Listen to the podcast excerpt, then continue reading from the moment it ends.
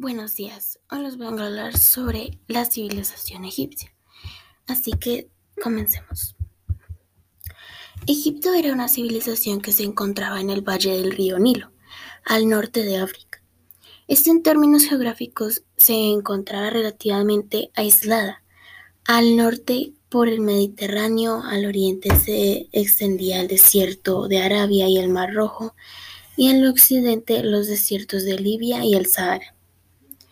Bien, ahora hablemos de la economía. La agricultura era el principal medio de supervivencia gracias a la fertilidad que le ofrecía el valle del río Nilo.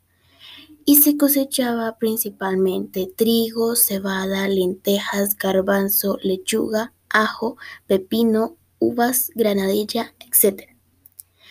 El comercio, el cual lo hacía mayormente la gente adinerada, que intercambiaban todo tipo de cosas como telas, alimentos, joyas, papiro, artesanías, oro, piedras preciosas y algunos animales domésticos. Y también está la ganadería, que en tanto a este, algunos animales se consideraban divinos como el gato, el perro, la serpiente o el cocodrilo y por ello eran venerados, y otros como vacas, bueyes, y camellos se utilizaban como pastoreo.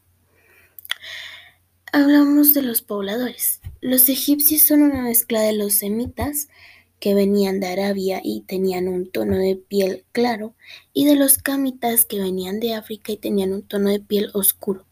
Y pues por ende ellos quedaron con un tono de piel moreno gracias a este mestizaje. Escritura. La escritura de los egipcios es llamada escritura jeroglífica, que consiste en jeroglíficos representando las letras como elementos de la vida cotidiana en aquella época.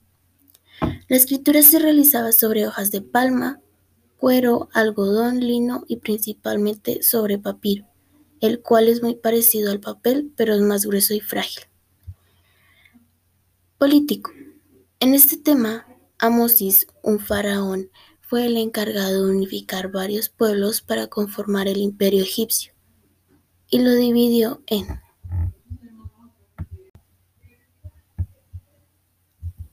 Faraón. Es el encargado de gobernar, tomar decisiones y crear las leyes. Los nobles eran los familiares del faraón y en su mayoría eran políticos o dueños de tierras. Los soldados cuidaban de la seguridad del imperio y comandaban las expansiones.